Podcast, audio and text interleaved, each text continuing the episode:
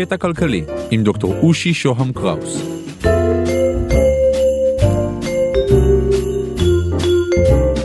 קטע כלכלי, והיום על כלכלה של משחקי מובייל. כן, כלכלה של משחקי מובייל. שלום, כאן אושי שוהם קראוס, נמצא איתנו היום שוב יונתן חכים אוקון, כלכלן אוסטרי, שביקר אותנו כבר ודיבר על הכלכלה האוסטרית, ויונתן הוא כלכלן משחקי מובייל. שלום יונתן. שלום רב. תודה שאתה פה. כלכלה של משחקי מחשב? אה, מאיפה מתחילים? זה, זה, זה הזוי. אה, אתה חייב שתהיה כלכלה בעצם למשחקי מובייל. מה זה כלכלה? כלכלה זה בעצם אה, אה, הבנה של, זה, זה תורת הפעולות האנושיות. אם אתה זוכר בפרק על הכלכלה האוסטרית שעשינו דיברנו על פעולה אנושית. כן וכלכלה של משחקי מובייל זה בדיוק להכווין את הפעולות של השחקן או לתת לו תמריצים נכונים או לתת לו תגמול נכון. זה בדיוק בעצם להתייחס לפעולות של השחקן עם המשחק. תן לנו דוגמה למשחק שאתה עובד עליו עכשיו, ואז נראה מה הכלכלה שלו ואיך עושים אותה. אוקיי אז אה, אני עובד למשל עכשיו בתור הכלכלן של אה, משחק בשם בורד קינגס תורידו משחק טוב.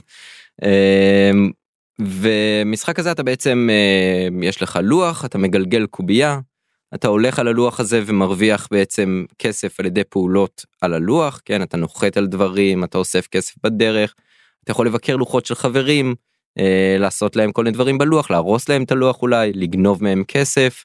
אתה בעצם מרוויח כסף באמצעות גלגול הקוביות ואתה באמצעות הכסף הזה בעצם אה, בונה בניינים מסביב ללוח שלך הלוח שלך הוא מעין עיר קטנה שאתה בונה אותה אה, והמטרה היא לבנות את כל הבניינים בלוח ולעבור בעצם ללוח הבא.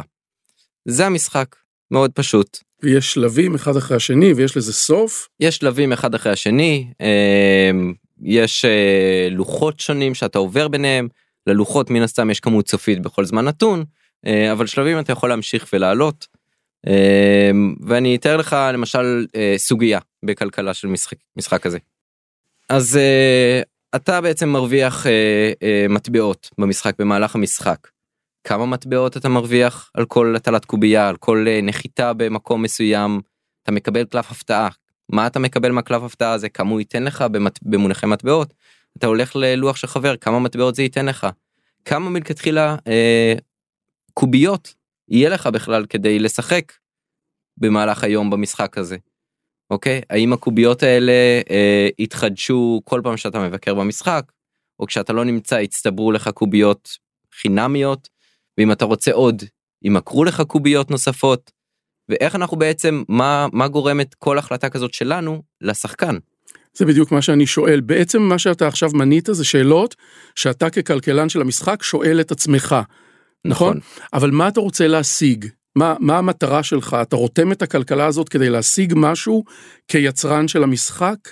אתה רוצה לאפשר חוויה, להרוויח כסף אה, כיצרן? בהחלט אה, אתה רוצה אה, קודם כל המטרה הכי חשובה והראשונה זה ליצור חוויה טובה לשחקן. כן כשהשחקן משחק הוא רוצה משחק שיהיה מאתגר שהוא יצטרך שהוא יהיה חוויה מטלטלת חוויה כמה שיותר מעניינת מרגשת לא טריוויאלית. אם עכשיו הוא בתוך אה, גלגול אחד יצליח לבנות את כל הבניינים אז מה עשינו בזה? איפה האתגר? איפה המשחק בעצם? משחק צריך לספק אתגר מענה לאתגר. אתגר מענה לאתגר. לפעמים האתגר הוא מאוד גדול והשחקן צריך אולי לחשוב בצורה אחרת ולהיות יותר חכם אה, ואולי צריך להחליט לאיזה לוח הוא מבקר מתי הוא משחק אה, איך הוא מנצל את המשאבים שיש לו כראוי. אה, המטרה שלי היא קודם כל חוויה טובה. כלומר, אתה רותם את הכלכלה, את הכלכלה של המשחק כדי לייצר חוויה טובה למשתמש. נכון. זו כלכלה מתוכננת שזו, שהיא אמורה להשיג את זה. זו כלכלה מתוכננת אה, ברמה סטטיסטית. אני מתעסק בהסתברויות. אה, כשאתה מטיל קובייה, הקובייה הוגנת, יש כאן הסתברות מסוימת. כשאתה מקבל לצורך העניין, אה, אה, אני יודע, 10 קוביות להטיל, אתה תכניס הכנסה מסוימת, אבל אתה לא תכניס הכנסה קבועה, זה לא דטרמיניסטי, תהיה איזושהי התפלגות של הכנסה. אני צריך לוודא, למשל, שהמשימות שאתה נדרש להשלים, אתה תוכל להשלים אותן, כן? אבל אולי רק במקרים נדירים. אולי רק אחת לעשר פעמים אתה תצליח ל- להשלים את המשימה הכי קשה. אולי זה זה נדיר ואתה צריך לבחור מתי בעצם להתרכז במשימה קשה יותר להתרכז במשימה קלה יותר בהתאם למצב שלך. אני צריך ליצור אה, בעצם מצב שהוא מאתגר שיגרום לך לרצות לשחק מצב שירצה לך לגרום לשחק אפילו יותר אני צריך בסופו של דבר לתרגם את זה גם להכנסה. כן. לבעלי המשחק הכנסה ממשית. נכון, כי בסופו של דבר זה עסק ואנחנו צריכים בעצם להרוויח כסף אחרת לא יהיה קיום מלכתחילה למשחק הזה וכל החוויה שדיברתי עליה לא תהיה קיימת. אה, יונתן דוגמה. דוגמה אז אני אתן לך דוגמה אה, מאוד פשוטה. נניח אה, שיש משחק אה, אה, casual כלשהו משחק שאנשים מעבירים בו את הזמן בכיף אה, ואנחנו מחליטים לעשות בו מיני גיים. אוקיי עכשיו מה זה מיני גיים? מיני גיים זה איזשהו משחק צד שנועד בעצם בדרך כלל להגביר את ה-engagement, את, המעור, את המעורבות של היוזר, של השחקן עם המשחק, אוקיי? Uh, השאלה היא בעצם איך לעשות את זה. איך לעצב mini game כזה שבאמת ימשוך את השחקן לשחק מעבר להרגל הבסיסי שלו, יגדיל בעצם את ההרגל שלו, יעלה אותו מעל ההרגל וייתן גם חוויה טובה. אוקיי? אז בתעשייה כולם מכירים את המושג uh, difficulty curve, uh, עקומת קושי. מה זה עקומת קושי? זה בעצם משהו שבא מהחיים האמיתיים.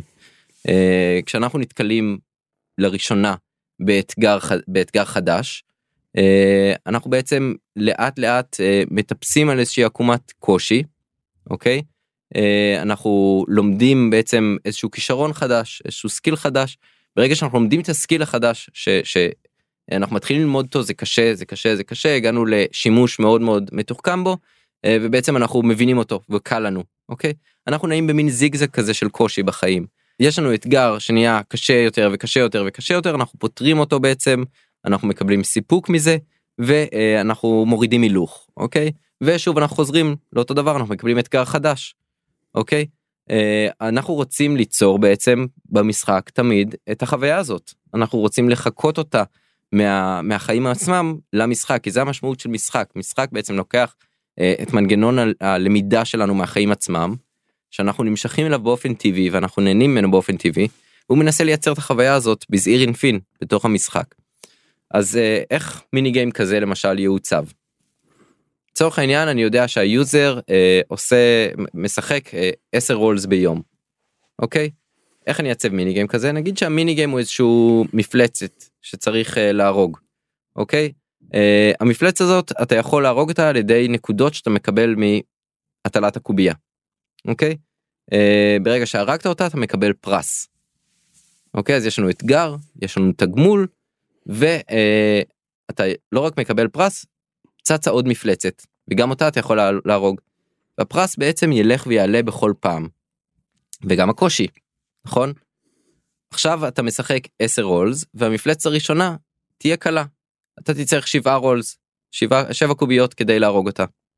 אוקיי? הרגת את המפלצת הראשונה, הגיעה עוד מפלצת, המפלצת השנייה, אתה צריך עכשיו 12 קוביות כדי להרוג. אלה דברים שאתה קובע כמתכנן? זה מה כן, שאתה אומר? אוקיי. כן, המספרים האלה, את הקונפיגורציה הזאת, אני, הכלכלן בעצם קובע. Uh, עכשיו נדרשים 7, 12 רולס, כבר הוצאתי אותך בעצם מחוץ להביט הרגיל שלך, מחוץ להרגל שלך. אתה משחק 10 רולס ביום, גרמתי לך לשחק יותר כבר. הפרס יהיה שווה את זה. אתה תרגיש שהוא שווה את זה. עכשיו כשתגיע פעם הבאה למשחק למחרת, המפלצת הראשונה לא תעלה 10. כי ההרגל שלך עכשיו יתעדכן ועכשיו אתה משחק 19 רולס ביום, כן? השבע רולס של המפלצת הראשונה ועוד 12 של המפלצת השנייה. אז העלינו אותך כבר באחוז מאוד ניכר בהרגל שלך, ועכשיו המפלצת הראשונה בעצם תעלה לך אה, 15 רולס נגיד, אתה תצליח ב, בתוך ההרגל החדש שלך, אתה תצליח להרוג אותה. אוקיי, והמפלצת הבאה תהיה יותר קשה ויותר קשה וכל פעם אתה מקבל על זה פרס מתגמל, אתה יכול להשתמש בפרס הזה גם כדי אה, למנף אותו למפלצת הבאה, זה בעצם אפילו אה, המשחק מעודד אותך לעשות את זה, כן, להשתמש בעצם בפרס שקיבלת כדי לנסות להתגבר על המפלצת הבאה. אוקיי, וככה יצרנו בעצם עקומה כזאת, כי מה שקורה זה שבין יום ליום רמת קושי בעצם אה, חוזרת למקום נמוך יותר. אוקיי, נגיד שהמפלצת השלישית ביום הראשון הייתה כבר אה, 25 רולס. אמרנו שהמפלצת הראשונה ביום השני בעצם אה, היא אמרנו 15 רולס אז ירדת פתאום למטה קצת אוקיי ואז אתה מטפס שוב למעלה יום למחרת העלינו אותך העלינו את ההביט שלך אתה בעצם תרד שוב למפלצת הראשונה אבל מפלצת ראשונה בבסיס יותר גבוה. וככה בעצם אנחנו מעלים אותך אה, לאט לאט וכמובן שאם אתה לא מנצח את המפלצות וההביט שלך יורד בחזרה אתה שוב תרד למפלצות יותר קלות. וכך אנחנו בעצם מאפשרים לשחקן לנוע בעקומת קושי אה, בריאה ומספקת מאוד. אה, נראה לי שהחלטות שגויות שלך יכולות, אה, לא יודע אם לחרב את המשחק, אבל יכולות להזיק. יש דרך שאתה בודק לפני שאתה מחליט משהו? אתה יכול איכשהו לבדוק את הדבר הזה? אה, אז אין ספק שהחלטות שגויות יכולות בהחלט לחרב את המשחק. אם אני מחליט עכשיו לתת פרס שהוא גבוה מדי, אני יכול לבטל את כל הביקושים במשחק, אני יכול לגרום ליוזרים אפילו לעזוב מרוב שהמשחק כבר נהיה לא מעניין. אם אני נותן עכשיו יותר מדי משאבים, יכול להיות שפשוט אין אתגר והמשחק משעמם אותם ויוזרים עוזבים. וזאת סכנה, סכנה מוחשית. ותמיד צריך לחשוב כש, כשעושים בונים כאלה בונים קונפיגורציות בונים כלכלה למשחק צריך לחשוב בעצם על הסיכון על צד הסיכון נכנס פיצ'ר חדש אני מחלק בו משאבים כמה אני מחלק כמה זה ביחס להרגלים של היוזרים כמה זה ביחס לקניות של היוזרים אה, כמה זה ביחס למה שהם צריכים להשקיע כדי ליהנות מהפיצ'ר הזה.